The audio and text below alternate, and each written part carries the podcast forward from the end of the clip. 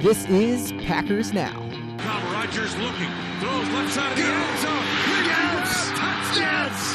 Adams! Place for all your Packers news. Lofts it over the left side into the end zone. Intercepted! Adrian! Get the latest updates on the green and gold. Snap to Aaron Rodgers. Sets, fires, right side. Got Jordan Kelly left at the 30. Touchdown! It's always Packers season at Packers Now. To the end zone, to the touchdown! Right here, right now. Let's go! And the Packers are going to the NFC Championship game! I'm your host, Ben Kirkowski, and the Packers pl- playoff hopes are still alive. If you told me at the start of the season the Packers would win and get in the playoffs in week 18, I'd say I could see that happening in a weak NFC. But if you told me the Packers did it without Christian Watson, without David Bakhtiari most of the season, um, without Aaron Jones most of the season, that our defense was garbage, and that Jordan Love over the last half of the year was playing at an elite level, I would be floored. And that's exactly where we stand today. Even with all of the injuries to our offense, how bad our defense is currently playing, the Packers are playing for a spot to go into the playoffs. And the playoffs part yeah, that's cool. That's awesome that we can make the playoffs and make a push and see what happens. That's really fun to have your team in the mix. But the bigger part, the more important part that I was floored away by is yeah, Jordan Love isn't perfect, but over the second half of the season, he's been playing awesome. Only Brock Purdy and Justin Herbert have played better on a per snap basis than Jordan Love over the last eight weeks, and that's what's incredible. We had no information about who Jordan Love really was.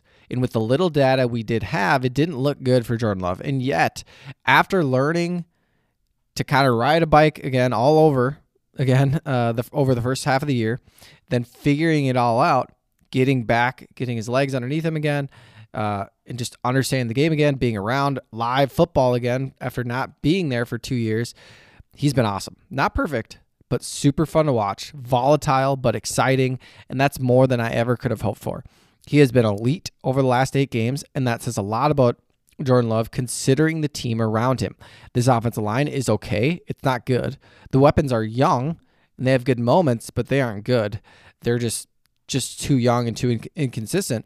And yet, Jordan Love has played the way he has, which is incredible. And both Jordan Love and Matt LaFleur deserve a lot of credit.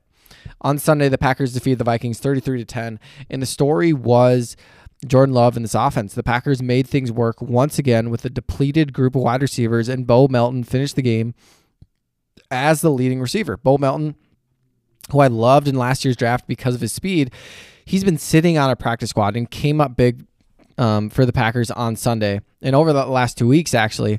But that's just to show you what Jordan Love and Matt LaFleur have been able to do with a less than stellar group of players. Another big story, another big part of this game, once again for the Packers, was Aaron Jones as well. Um, he's just seeing the field so well right now. He's averaging six yards per carry in this game with 120 rushing yards. He's just so efficient. It's insane. He's playing at such a high level right now. It's crazy over the last two weeks. And it makes you wonder, and you see this with the Miami Dolphins as well. But if you can have a small, speedy, elusive running back, your offensive line doesn't have to block as long.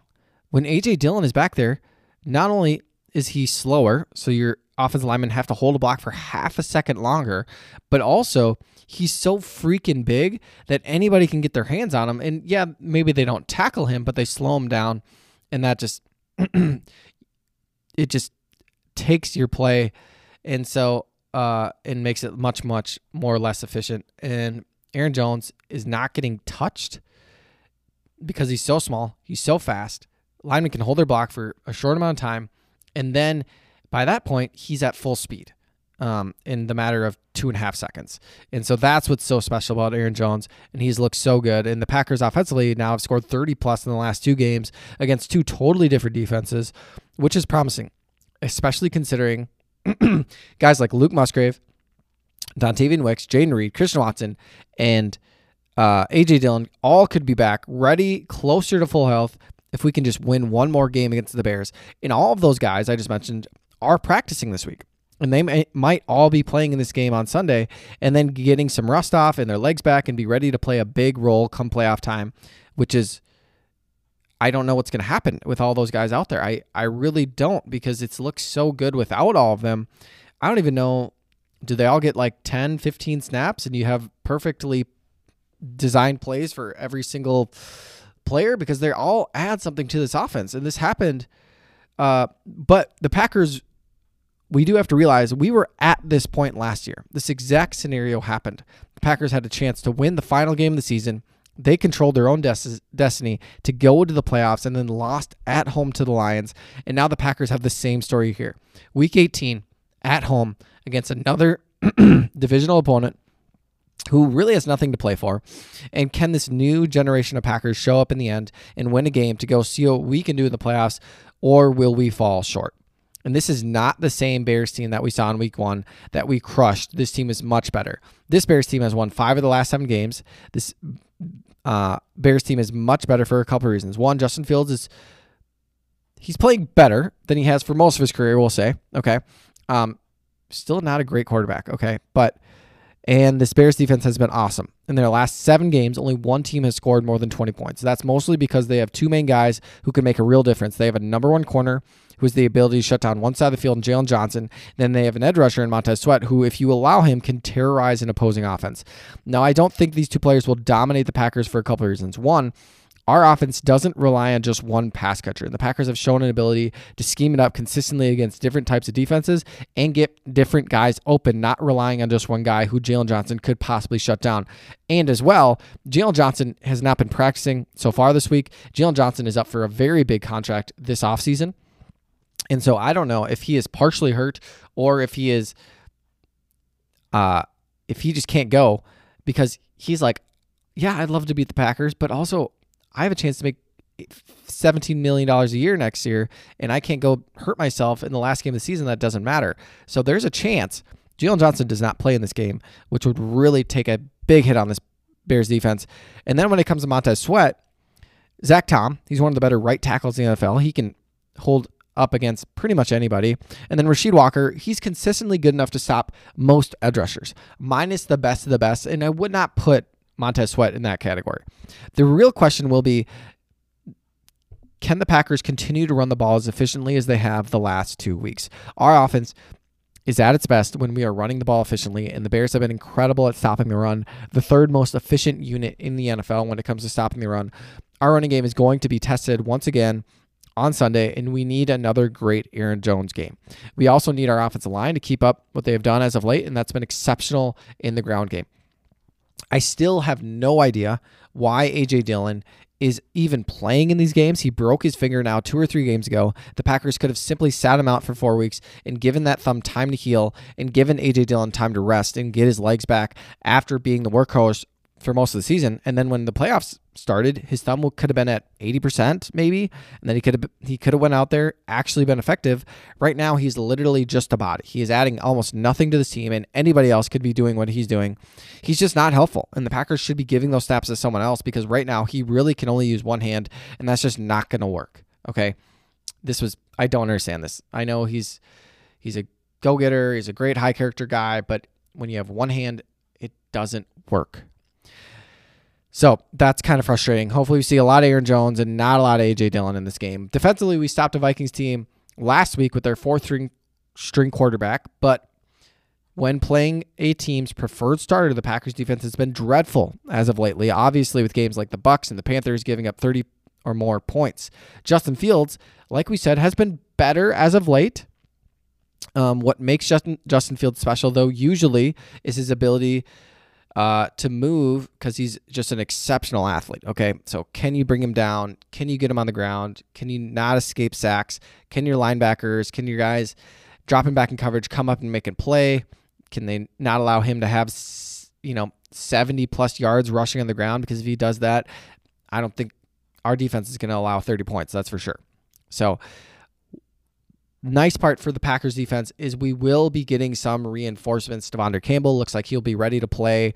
A really good athlete to pair up with Quay Walker to keep Fields in check. Jaire Alexander should be a back, a guy capable of playing at an elite level at the cornerback position. two huge boosts for this defense. Preston Smith did hurt his ankle last week with him not at full strength. I'm guessing he won't get the bulk of snaps he usually gets. That's going to put a lot of pressure on guys like Kingsley Enagbare, Lukas Van Ness, and Van Ness is young. But we need him to show up big time on the edge if he's asked to be out there because as the number 13 overall pick, I just have not seen it yet from him at all. But overall, I think the Packers have a real chance to win this game. Bears fans and players everywhere would love to ruin our season and kill our chances of making the playoffs on Sunday. But also at the same time, there are players on that team right now thinking, hey, if I could just get through one more game healthy, I'm up for a big payday, like the Jaylon Johnsons of the world. So I truly think there will be guys for the Bears on Sunday who just don't give an A plus effort because they are afraid of getting hurt. And the biggest place you will see that will be the tackling on defense for the Bears. And I just have to imagine the Packers with so much on the line, they can step up when it matters most and pull out the win. Okay. And honestly, Justin Fields, I don't really understand. I talked to a couple Bears fans recently, and they have a view of Justin Fields that the data just does not back up, and I don't really understand why. Um, so, over the f- whole course of the season, Justin Fields is like the 21st ranked quarterback if you of all quarterbacks that played about 20% of snaps. So that's about you know, there's been 44 quarterbacks that played 20% of snaps. So it's right in the middle, but the last bottom you really want one of those guys in the top 15, ideally top 8, and he's not even close to that. And that's including how good he is as a runner. Okay. But if you just take passing into consideration, he's like 25th. Then, if you just take the second half of the year, okay, and people are like, well, the, the, the offense was figuring it out. DJ Moore is getting settled in, and they're now they know what to do because he's healthy. If you just take the second half of the year, so when the last six games that Justin Fields has played because he was injured, and if you look at him as a passer over the last uh, six games, Justin Fields is the 26th ranked quarterback out of 44. So, really, the exact same spot. Justin Fields has not been significantly different from the first half of the year to the second half of the year. Um, and it's just Justin Fields. I think everybody, you see the glimpses of hope from Fields, but he's just, I don't think he's the guy. And the Packers or the Bears have a, an amazing opportunity having the number one pick two years in a row, especially this next year. Yeah, if the Bears can win this game, make Justin Fields look amazing, he's going to have a lot more uh, draft capital. Like he's going to help the Bears get possibly an early second round pick from a team that's like, I don't want to use a uh, first round pick on one of these quarterbacks, but I would take Justin Fields in a heartbeat. Okay, with my second round pick, and so I think there are teams out there who would give up a high second round pick if Justin Fields looks good in this game, but if he doesn't, the data just shows that he's an incredible athlete, but he's just not there. And after this is his fourth year in the NFL, I'm pretty sure. Um, yeah. So I don't know. At that point, how much more can you give a guy? Because really, I think it's. I think it. If I was a Bears fan, if I was the Bears general manager, I would take this opportunity and run with it to be able to reset the quarterback position and move on from Justin Fields. And Justin Fields is a special talent, but he's just not been able to put it all together. And so I, I think this will be highlighted in this game. Even if Justin Fields looks great as a runner, I think the Packers can still win. I think the Packers, for the third week in a row, can score four touchdowns. Uh, get 30 plus points in this game, add a field goal to that. They win this one 31 24, make the playoffs, really put their stamp on the 2023 season and do something almost nobody thought they could do without Aaron Rodgers. And that says a lot about Jordan Love. It says a lot about Matt LaFleur. And both of these guys deserve a lot of credit with so much on the line. And it's just a lot to be excited for as a Packers fan. So that's all we have today, folks. If you haven't already, make sure to subscribe, give me a review so I can hear what you guys think about the podcast and tell your friends about Packers Now so that can get all the latest updates on the green and gold because it's always Packers season at Packers Now. Thanks, guys.